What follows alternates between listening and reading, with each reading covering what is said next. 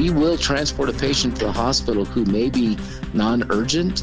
If we can't get an ambulance to respond to the scene, I will transport, our crews will transport whenever they feel it is necessary, period. And that's within statute, and we're not going to stop. Enchanted Sky Media. Media.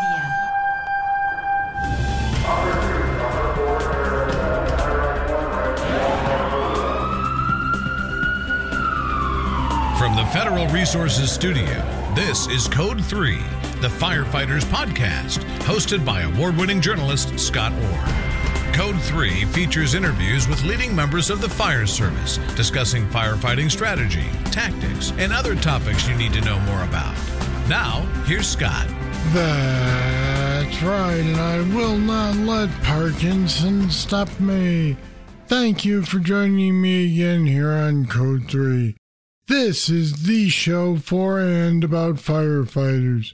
We're informing and entertaining members of the fire service, just like you, from coast to coast.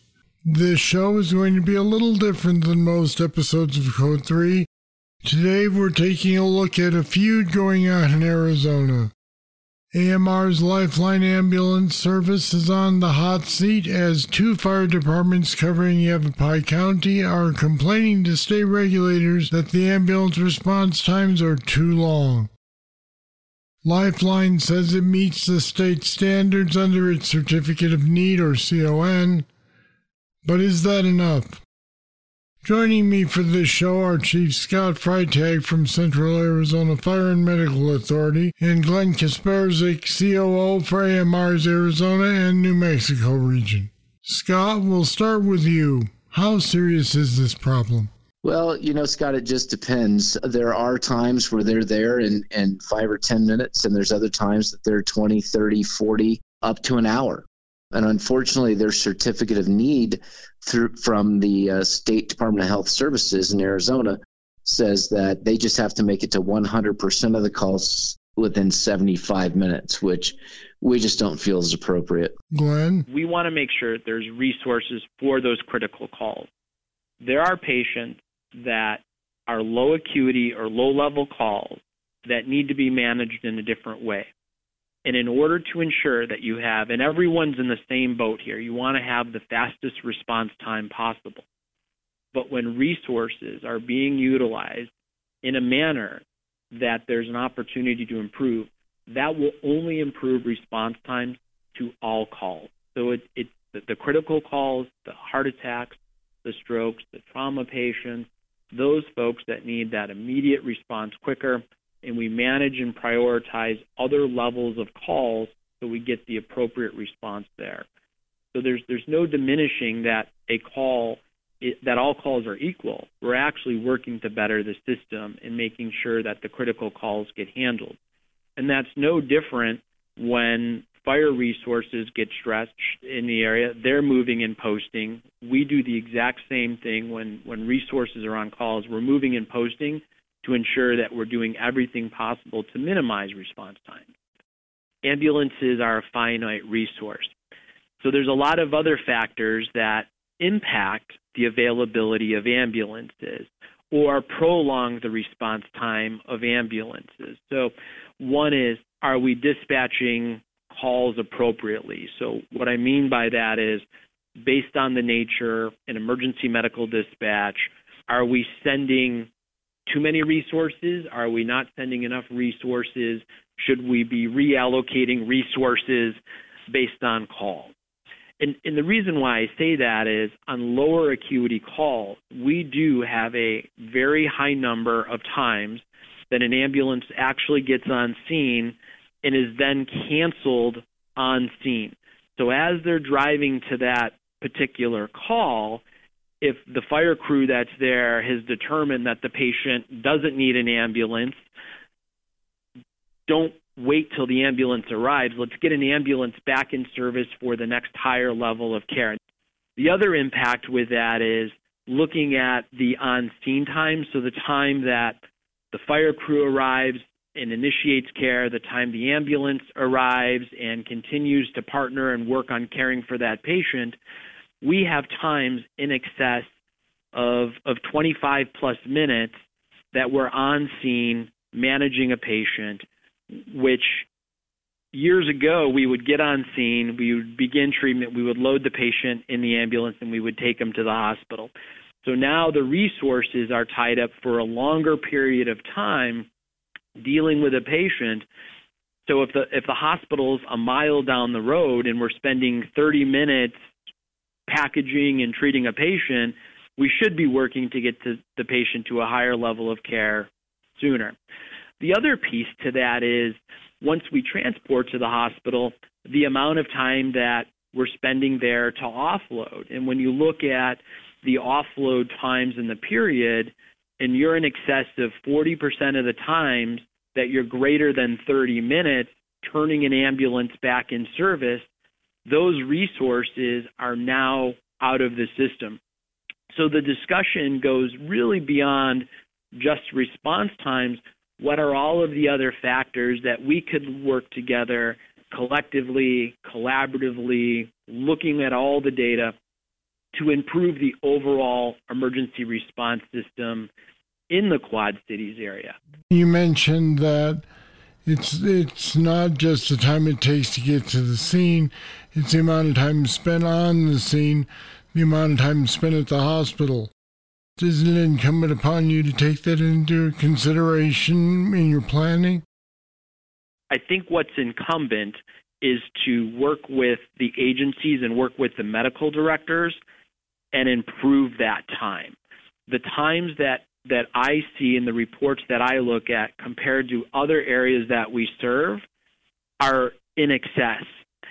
And you have to improve the system. We can't accept to say that spending 30 minutes on scene with a patient is acceptable. We can't say that spending 30 plus minutes at a hospital is, is acceptable. What we can fix is, is when we know where there are pinch points in the system and we all collectively work to improve the system. You can factor those into deployment. And certainly, certain types of patients that are delivered and certain types of patients based on criticality on scene will have higher or lower amount of interaction time. But when you look at the amount of volume in the Quad Cities area, you have to start to look at that and have a system discussion because those are the things that impact the system. In all reality, putting more resources or adding ambulances is only one part of a fix. It's really a system approach that makes healthcare delivery to improve patient outcomes, to improve routing patients to the most appropriate facility. And that is also somewhat of a challenge in rural areas because the infrastructure is less than a system like Phoenix. And it doesn't mean that the system is bad, but you have less population those are the stakeholder discussions I think that if we want to talk about improving a system and impacting response times, we have a discussion about some of the other factors that are impacting response time.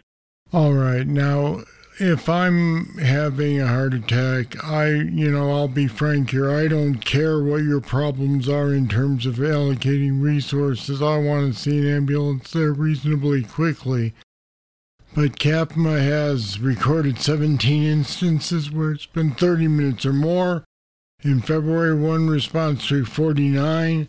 In December, there was one that took, I believe, 53. It looks as though you just don't have the resources to do, to do the job effectively.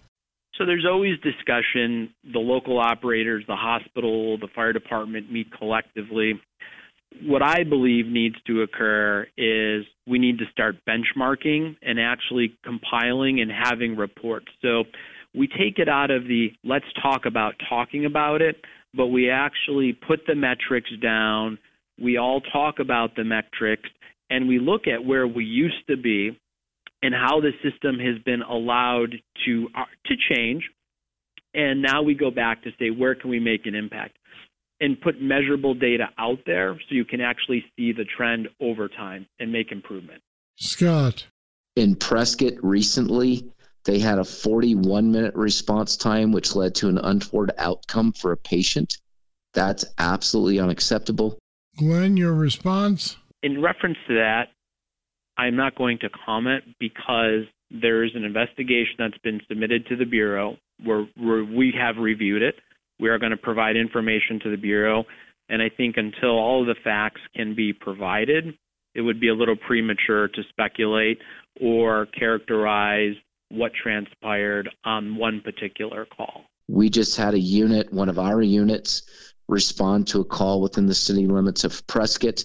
They saw an ambulance, an AMR ambulance, sitting down the street from the call.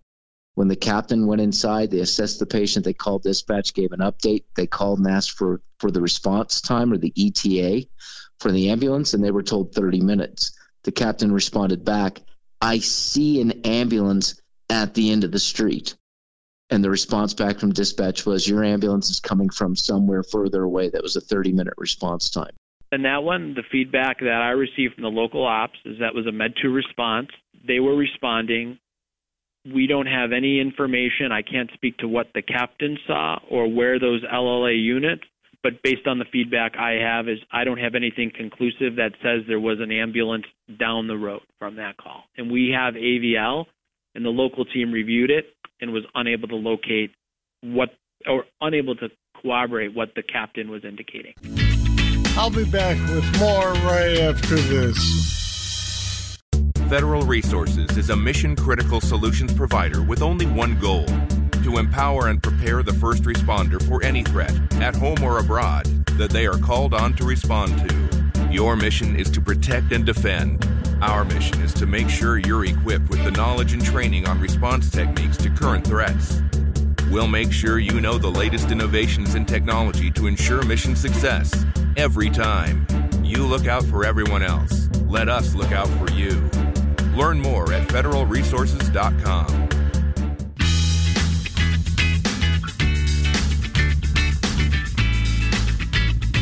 Scott, what do you say?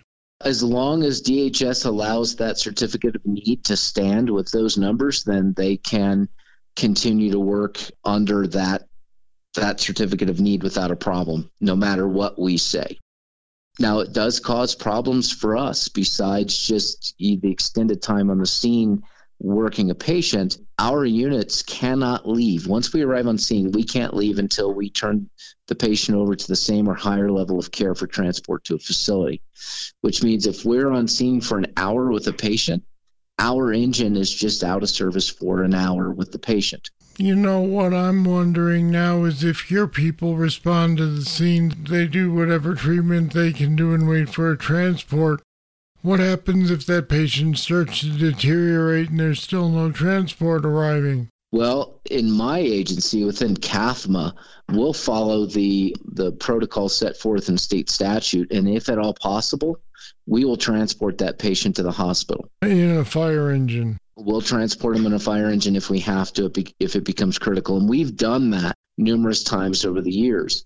But there's other times, Scott. I'll tell you that we will we will transport a patient to the hospital who may be non-urgent if we can't get an ambulance to respond to the scene and we need to get that unit back in service. We can't just stay on scene for an hour, hour and a half waiting for somebody to arrive. We have a responsibility to the greater area to provide service, and we, we can't just sit there and wait all night. And an example of this was last year. Our crew was at two o'clock in the morning, was on the scene with a patient in an outdoor area. And AMR's ambulance arrived on the scene and they were they were in code red. And what code red means is there was only one ambulance for the entire area. And when I say the entire area, I'm talking about the Quad City area. Over 300 square miles, there was one ambulance. That's all that was there. You're talking 130,000 plus residents, one ambulance. So that ambulance arrived on the scene within view of the patient didn't get out. Our captain walked up, knocked on the window, asked if they were going to get out of the ambulance. They said no, they were leaving for another call, and they left. That was in view of the patient. So the next closest ambulance was coming from the Cordes Junction area at Interstate 17. And at that particular time, there was construction on Highway 69, which had lanes shut down. So obviously, there's traffic, there's delays. And our crew made the call hey, we can't sit here all night and the ambulance that come is coming in is again the only one for this entire area. So even if they get here, they may not stay. So they transported the patient. We filed a complaint with DHS and said the ambulance was on scene, they left.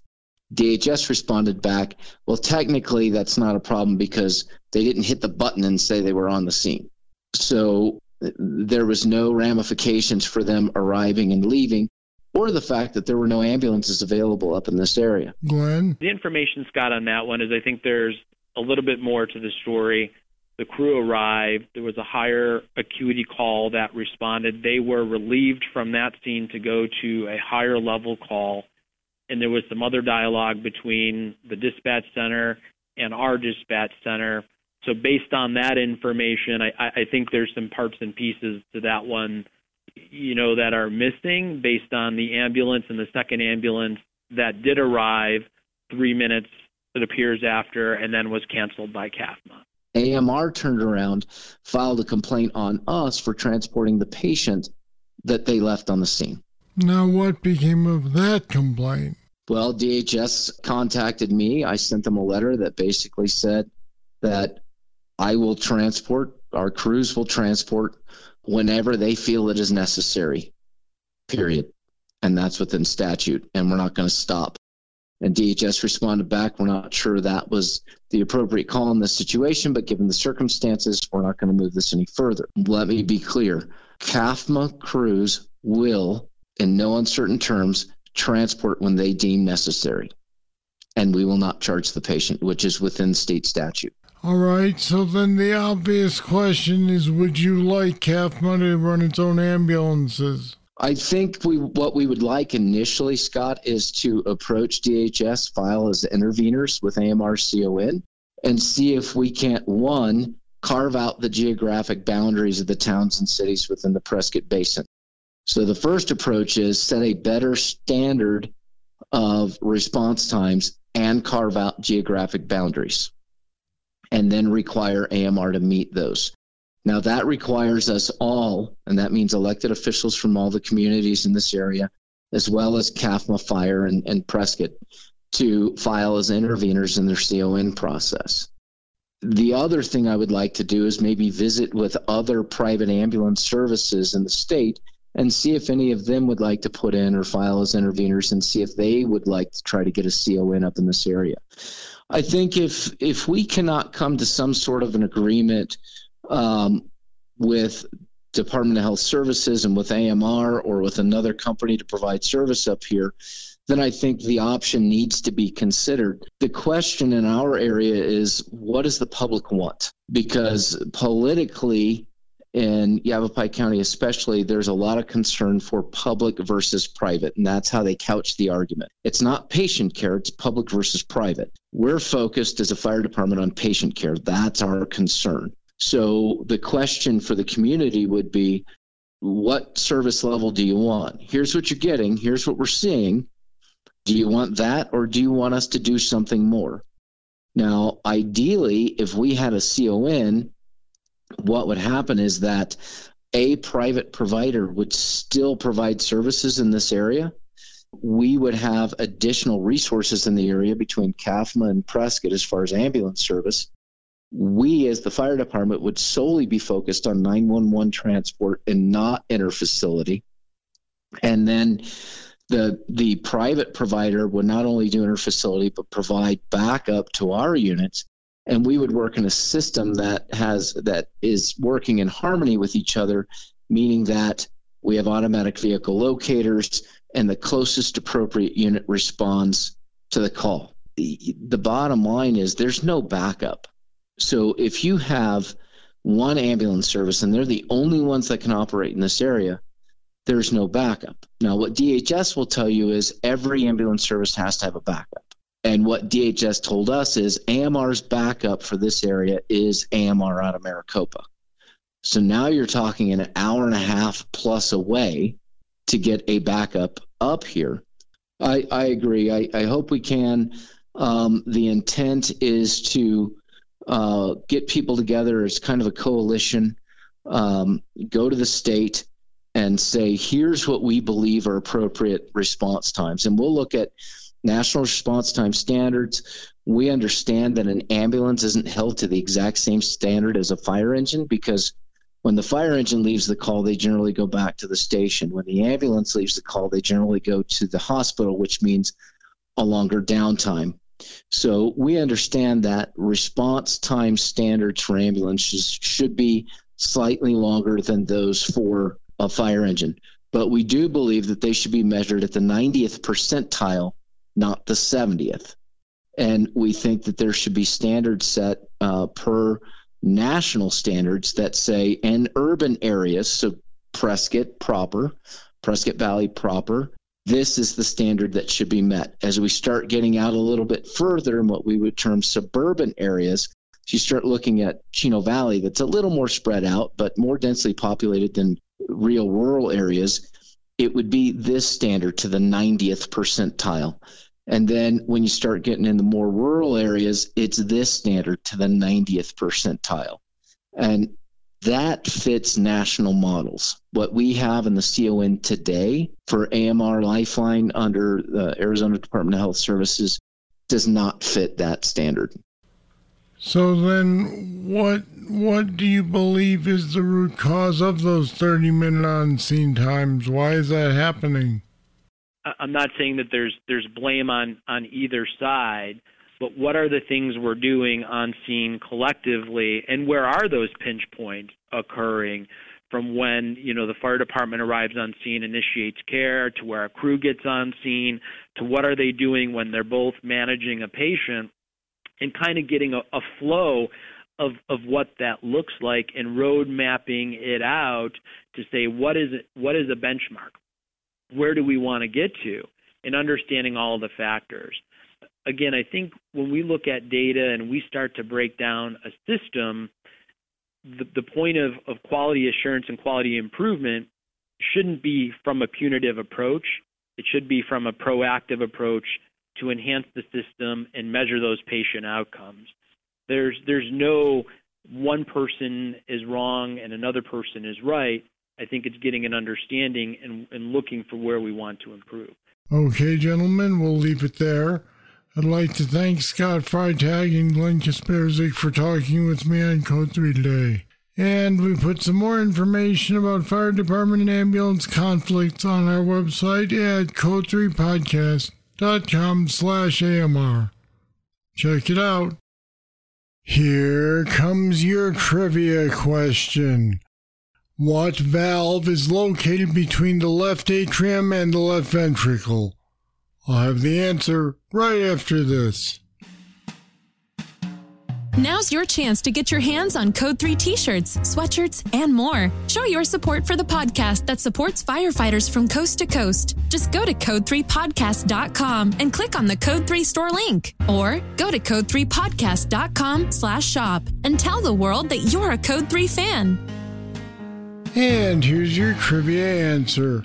The mitral valve is located between the left atrium and the left ventricle.